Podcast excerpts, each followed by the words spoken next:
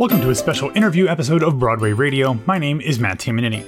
Today I'm in conversation with one of the most compelling and interesting directors working in theater today, Oliver Butler.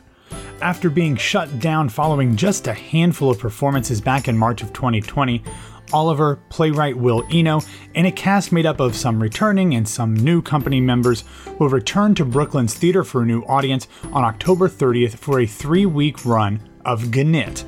The show is a modern retelling of Henrik Ibsen's bizarre and otherworldly Peer Gynt, and if you are familiar with Eno's work, you can only imagine what he can do with that kind of source material in this new modern take. In addition to Gnit, Oliver and I also discuss getting the national tour of what the Constitution means to me back up and running following the shutdown, and we of course will have a link to where you can purchase tickets to both Gnit and Constitution in the show notes, as well as social media information for Oliver. Now, one note before we get into the actual interview itself. I spoke with Oliver last week as he was literally exiting rehearsal and walking home, so there will be an unusually high amount of New York ambient noise in this interview, and the audio quality might not be as good as it normally is, but as Oliver told me before we started recording, this is about as an authentic representation of who he is as we could possibly get, so we went for it. And despite some traffic noises and a few guys in the background yelling, Hey, I'm walking here, it was a tremendously insightful chat, and I really enjoyed hearing about the process of getting these two shows back up on their feet. So, without further ado, here's my conversation with Oliver Butler.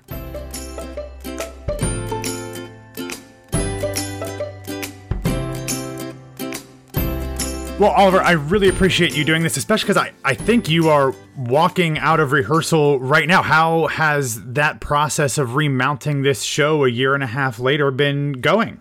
Uh, amazing. Uh, and thank you so much. I'm really excited to talk to you. Uh, we just finished our fourth day of rehearsal, uh, where we uh, brought in three new actors out of a six person mm-hmm. cast um, because other actors had other jobs they were doing. No one, no one left uh, angrily or was forced out of the project. Everyone just had other opportunities.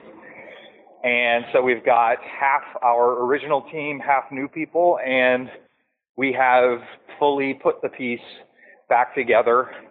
Um, you know, retaught all the blocking and started figuring out some new things that we want to do. Um, we get to rehearse on the set. The set itself sat after oh, four oh previews 19 months ago, sat there on the stage, and we came back to it, and it looks identical. I mean, it really is um, like a time warp. So we sort of walk in there, and we are rehearsing on the set that we left without any major fanfare um, exactly 19 months ago. Wow. You mentioned the fact that half of the cast returned and half of the cast didn't. Um, what is that like to kind of go into this process with half of the folks having already lived in that world and half of them being new to it? I, am sure it's different than if the whole cast had returned, not necessarily yeah. better or worse, but um, how is that different for you as a director, as what you're uh, going to do throughout yeah. this rehearsal process? I'm, you know, I, I try and just be positive about things, even the things I can't control, or maybe especially the things I can't control.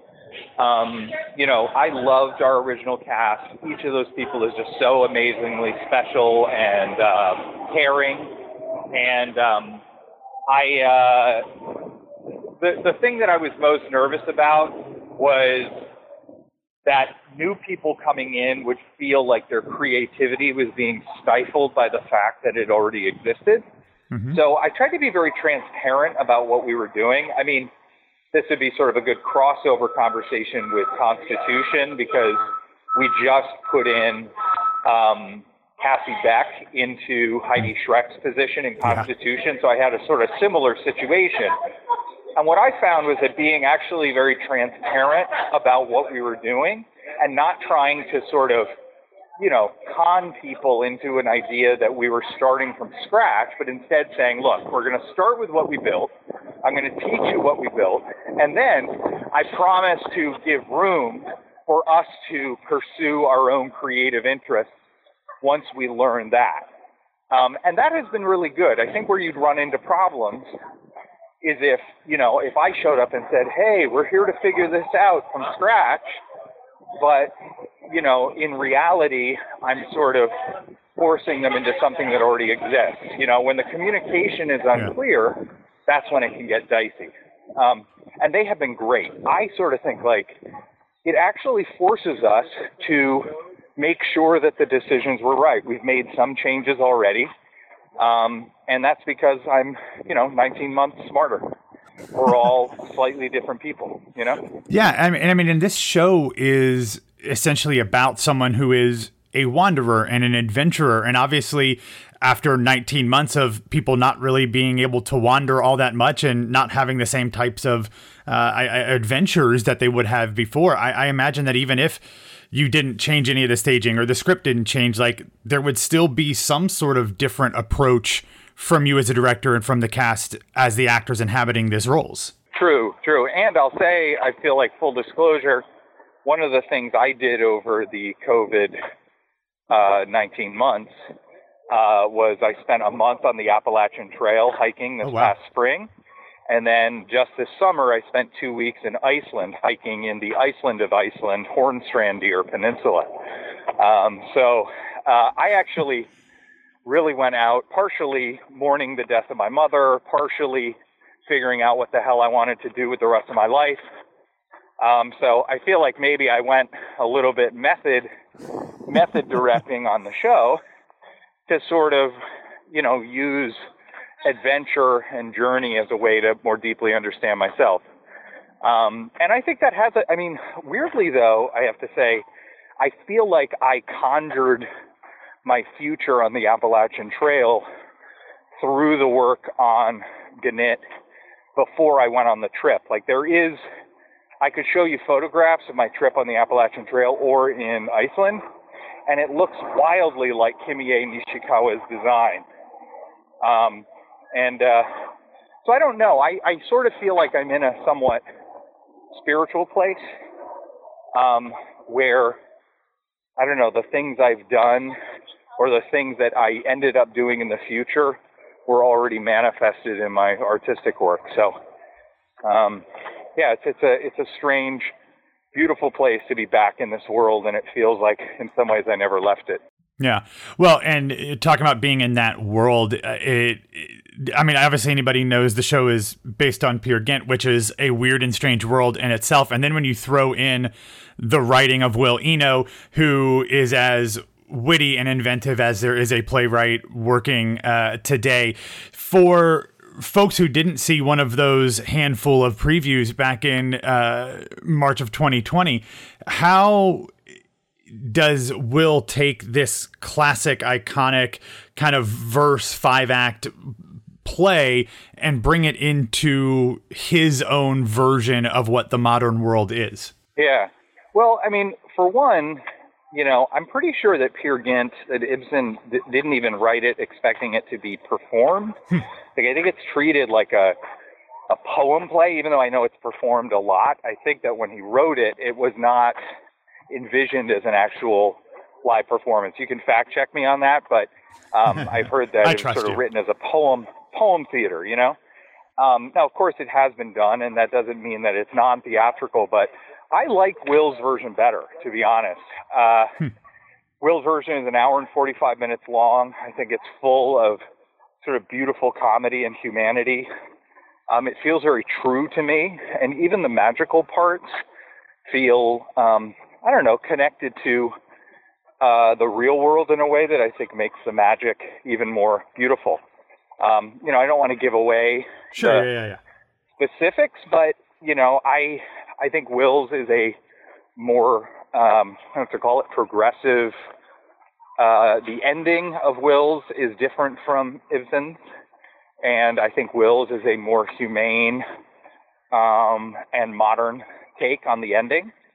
Um, and yeah, I mean it's. Uh, I uh, I personally I think I, I like Will's version better. I mean I, I don't want to offend the uh, get it. Uh, Peer Gynt heads out there, but I think this is a. Uh, I prefer this one to Ibsen's. Are there a lot of die-hard Peer Gynt fans out there that you've heard from uh, uh during this process? oh man, they're brutal. They're brutal. No, just kidding. I uh, I have not heard.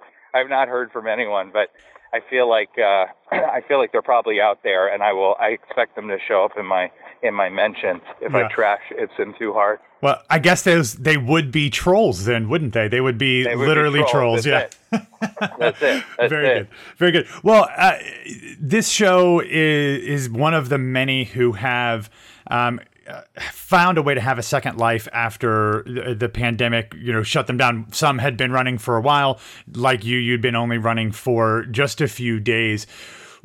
As you went through the the entire pandemic, and obviously you were quite busy with your hiking, but other than that, like was the plan always to come back or was there any thoughts of it it ended the way it ended? Or what was the whole process of deciding yes this is going to happen? Did it happen right away that that decision was made? I, I Yeah. wonder yeah how that worked. I mean, you know, we always went as far out into the future as we could.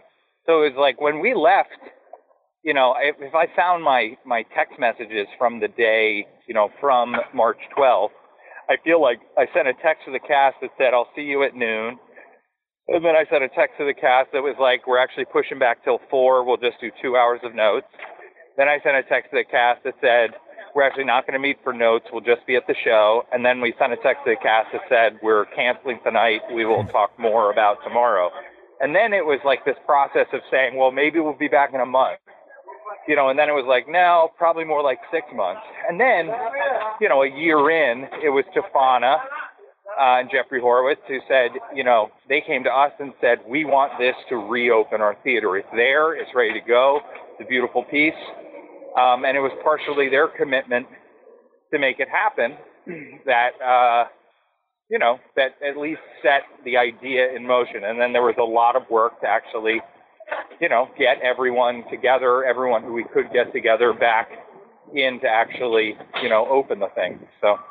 Yeah, and it sounds like Yeah. that's a lot of you know a, a lot of the processes for different shows in whatever they're in New York or regionally or tours that it, it was kind of like that. And you you mentioned it earlier with what the Constitution means to me. I, you know they you know I think it was a very similar thing. I don't remember if you guys had started performances uh, of the tour yet. I believe you had actually, right? Uh, yeah, yeah. We we uh we had finished our like month plus run in LA. Yeah. And we were two weeks into our performances in Chicago, where actually um, Maria Dizzia, who is also Will Eno's wife, uh, was playing the Heidi role. So when it shut down, they were two weeks into Chicago.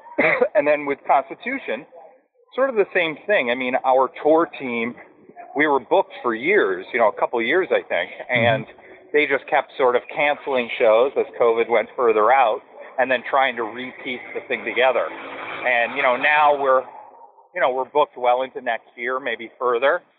Um, and, you know, it's, it is very similar, actually. You know, the thing was sitting in Chicago, the set was sitting in Chicago for months. Eventually they broke it down, put it in trucks.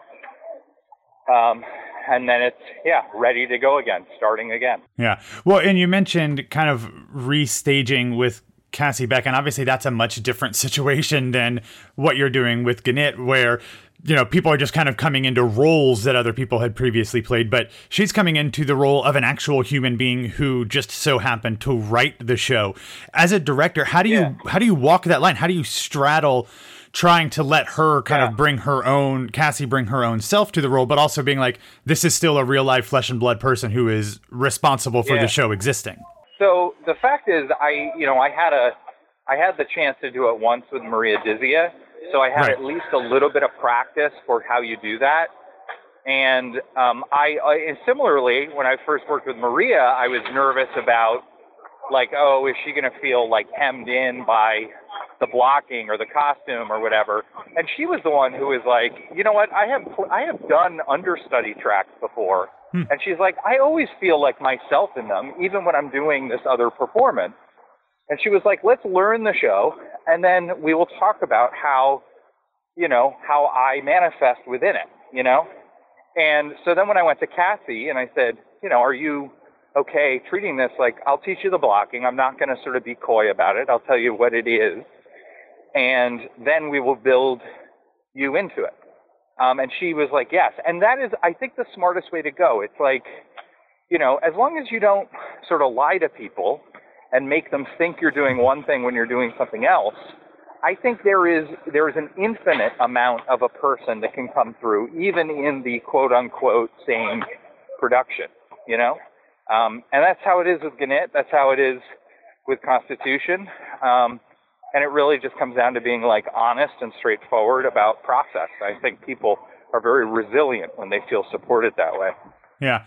And I mean, and that's really what uh, theater, I mean, it's such a collaborative art form that if you don't have that trust and that honesty, things usually don't go super well. But when you do, it's really kind of incredible what you're able to create, which it seems like is going on with both of those shows right now. Yeah, that's right. That's right.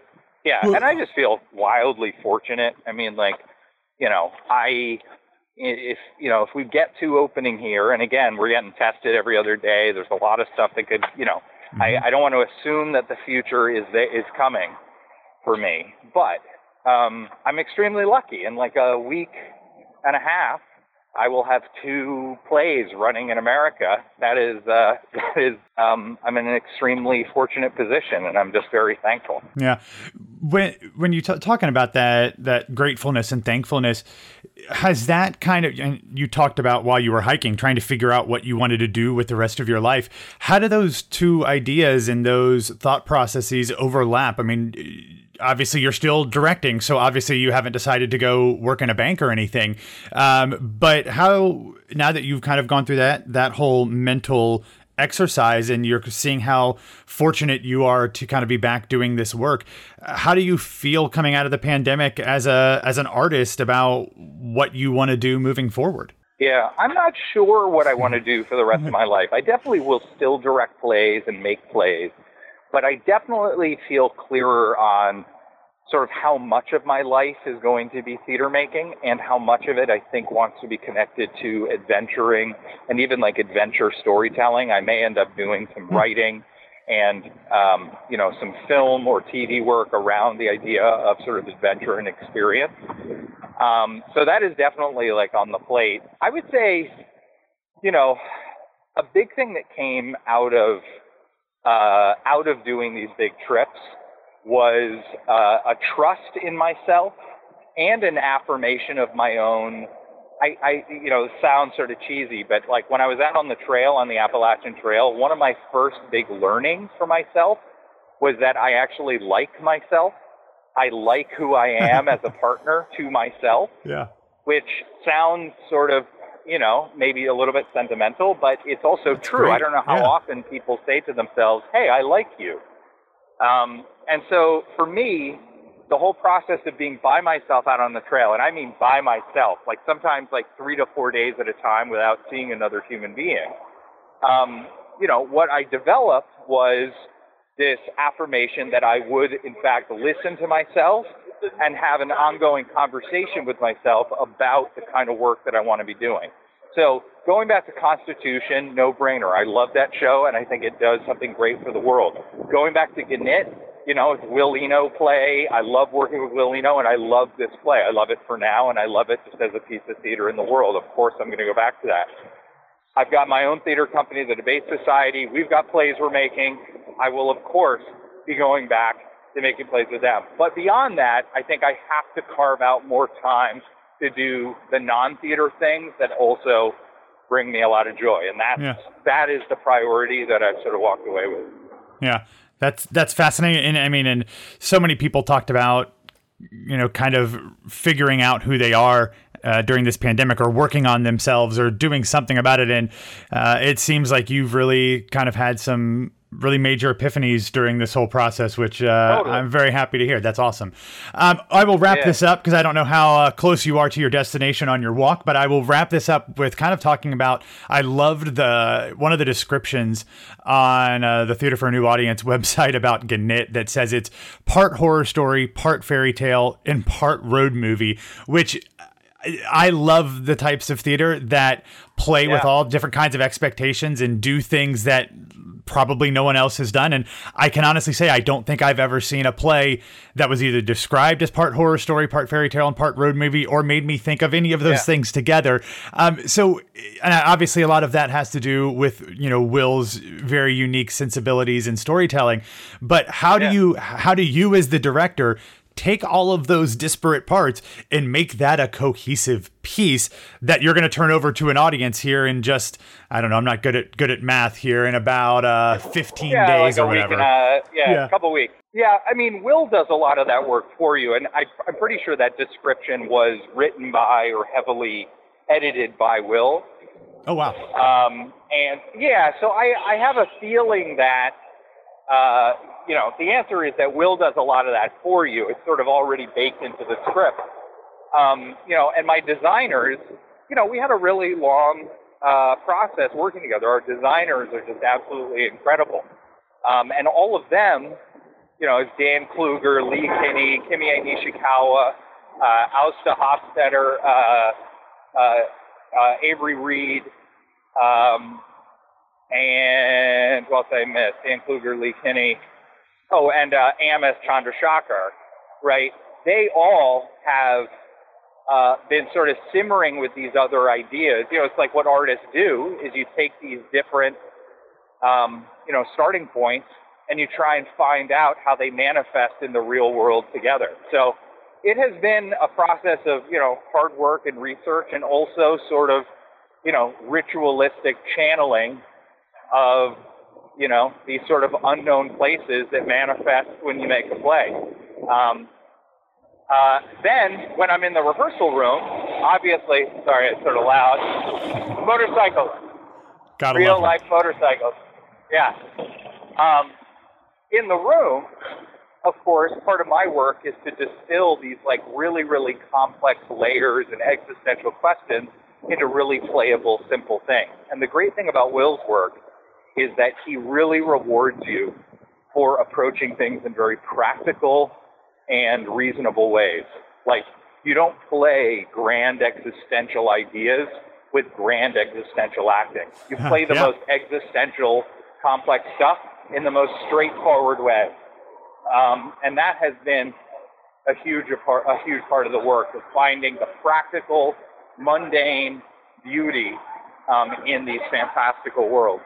Yeah, that's fascinating. I cannot wait to see how this adaptation uh, of such an iconic and strange work uh, works in this modern storytelling. So I'm, I'm very excited. Uh, congratulations to you for both of the productions that, knock on wood, hopefully um, get back up and running uh, as according to plan, and uh, of course all of your other new adventures that you are going to be heading out to in the future. So, uh, Oliver, I really appreciate you taking the time uh, to chat about this and uh, continued success in, uh, in everything that you're working on. Thank you so much, Matt. Great talking to you.